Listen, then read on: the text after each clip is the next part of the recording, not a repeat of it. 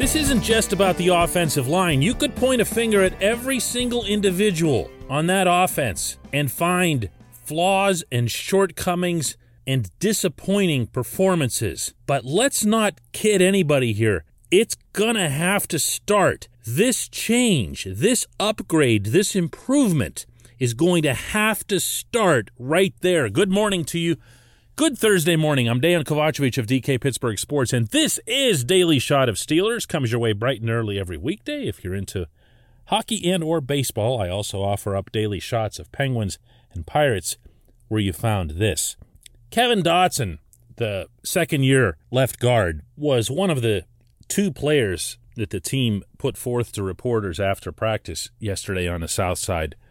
And that was probably a good move on their part because those guys, as young as they are, as inexperienced as they are, they've got some questions to answer. Not necessarily to people like me or the fans or anybody else, but, but to themselves internally. I get that the job is tough. Anyone who's played on an offensive line at any level of football, much less the NFL, will attest to that. You don't snap your fingers and become good at it. You learn. You learn from mistakes. You learn from being exposed and it stinks and it hurts when it happens.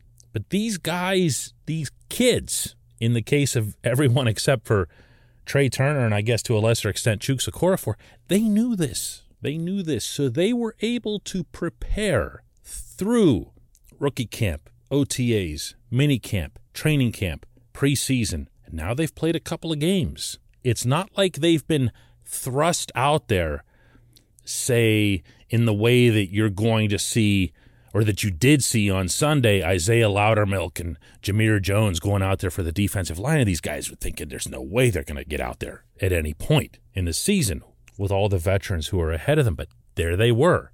That's not the way this O line was set up or groomed. There was a real trust shown in them by management, by the coaching staff.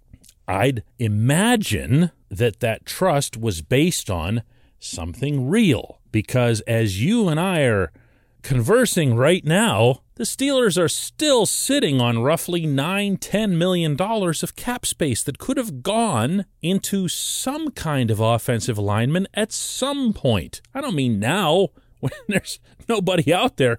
I mean back when, you know, you were building the roster. So I'd have to think that Kevin Colbert, Mike Tomlin, Adrian Klemm, everybody looked at these guys and said they can do this. So when you're hearing from them individually, that it's right there. It's right there. We're just missing this one thing. Each play has one little thing wrong. We've heard it now in the past few days from Trai Turner, from Zach Banner, who's not even playing, but is considered to be by those guys the leader of the group, and boy, will he be welcome back once he comes off IR. And Dotson said some of the same things yesterday, but Dotson also had to answer for why, when his Canton bound franchise quarterback got hit 10 times the other day by the Raiders, sacked twice, there was more than one occasion where none of them, including Dotson, went back to help their quarterback up off the ground.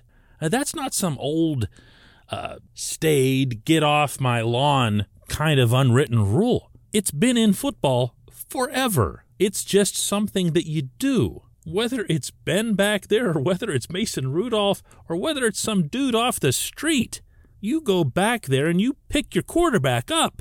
Here's what Dotson had to say on that. It was definitely uh, embarrassing. We we it's like we weren't noticing it during the game, and then when you watch it, rewatch it, and you like, dang, I was really I really didn't go pick him up like I was supposed to and stuff like that. So it's, it's we know it's not going to happen ever again. So um, that was definitely our mistake. This portion of Daily Shot of Steelers is brought to you always by Point Park University. Choose from nearly 100 career focused programs leading to bachelor's, master's, and doctoral degrees. Choose when and how you'd prefer to do that studying, whether it's at Point Park's downtown Pittsburgh campus, whether it's online, maybe a flexible hybrid format would work best for you. Learn more about all of this at pointpark.edu. Get it together. There's no grading curve, there's no learning curve in the NFL. As Tomlin's enjoyed saying for years, other people are happy we have problems. They're happy about that. The Bengals and every other team the Steelers face are going to attack these guys, are going to test these guys. So get it together. Stop missing one little thing per play. Act like a unit. Support your quarterback. But within that, because I'm not being naive or silly here and thinking they can just snap their fingers and show up on Sunday and everything's just going to be okay, they in turn are going to need support. Not just putting Zach Gentry out there for 16 snaps like they did in Buffalo. I think they're going to need a confidence boost, that kind of support. Now, I want to talk about things that are common to all offensive linemen at all levels of the sport. Number one on that list is that they love to run the football. Okay, these guys will say the same thing because it's just, you know, butt kicking time. All you got to do is just blow away the man in front of you. There's not really technique involved as much as there is just brute force. They feel like they can just unleash it and let it go. Heard the same thing from the previous group of offensive linemen and with gusto, with great big smiles on their faces too when that game was over and their running back had 110, 120 yards on the ground. They love it, okay? Give them that. Give them that. There's a really good chance that this offense won't have Diontae Johnson Sunday against the Bengals. If that's the case, go with two wideouts, Juju Smith Schuster and Chase Claypool. Put a couple of tight ends out there. Utilize the fullback. Feel like that requires music. Dun, dun, dun. The fullback. Derek Watt. Ladies and gentlemen, Derek Watt. that actually came up with Tomlin on Tuesday. And he was like, he said something to the effect of Derek Watt's a really valued member of our team. I mean, his bank account's got some value, that's for sure. But line up in what basically amounts to a power formation. You know, not a goal line, but not all that far from it. And just plow.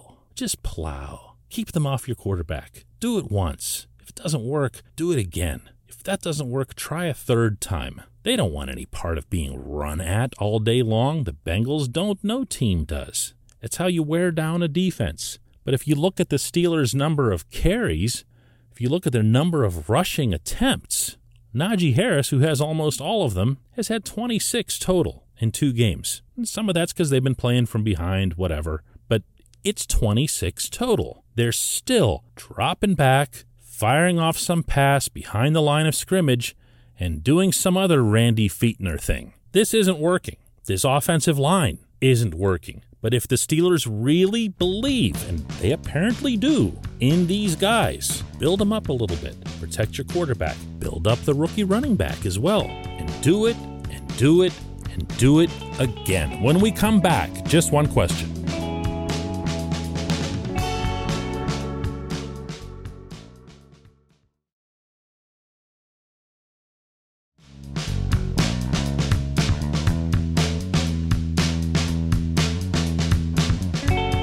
Welcome back. It's time for just one question. That's always brought to you on this program by the personal injury law firm of Luxenberg, Garbett, Kelly, and George, LGKG.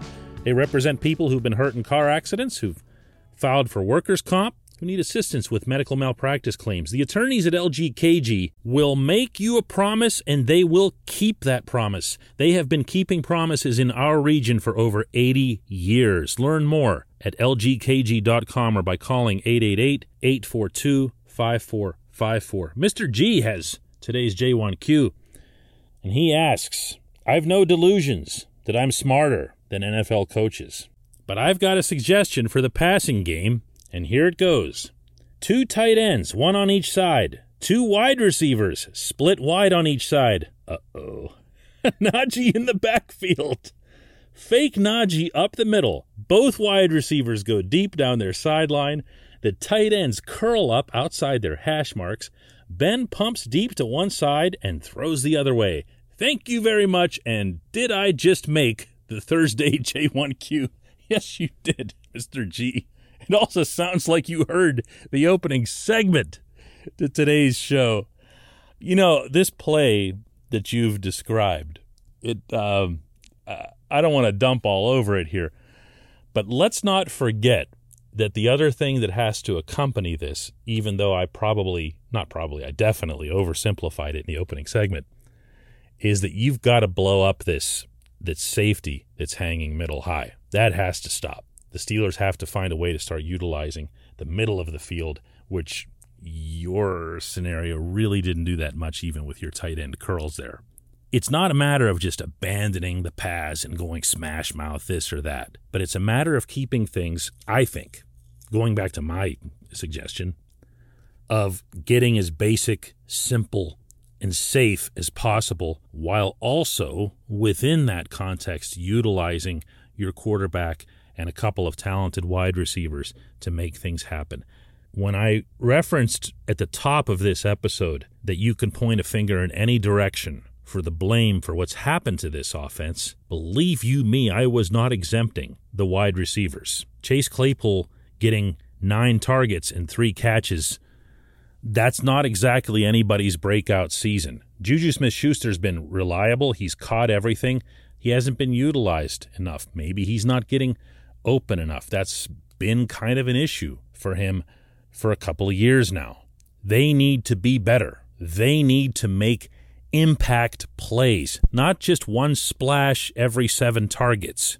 They need to be reliable, dependable, get open, offer your quarterback real option type receivers, especially if Diontae's out, because you're losing your best bet really on third down. Ah, Juju's that too, so I shouldn't say that. They need to be better.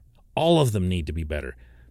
That even includes Najee. And he's, you know, he's brand new and everybody loves him and everybody's excited, but everybody on this offense needs to be better. And to me, that still starts right up front. I appreciate the question, Mr. G. I appreciate everybody listening to Daily Shot of Steelers. We'll do another one of these to set up the game tomorrow.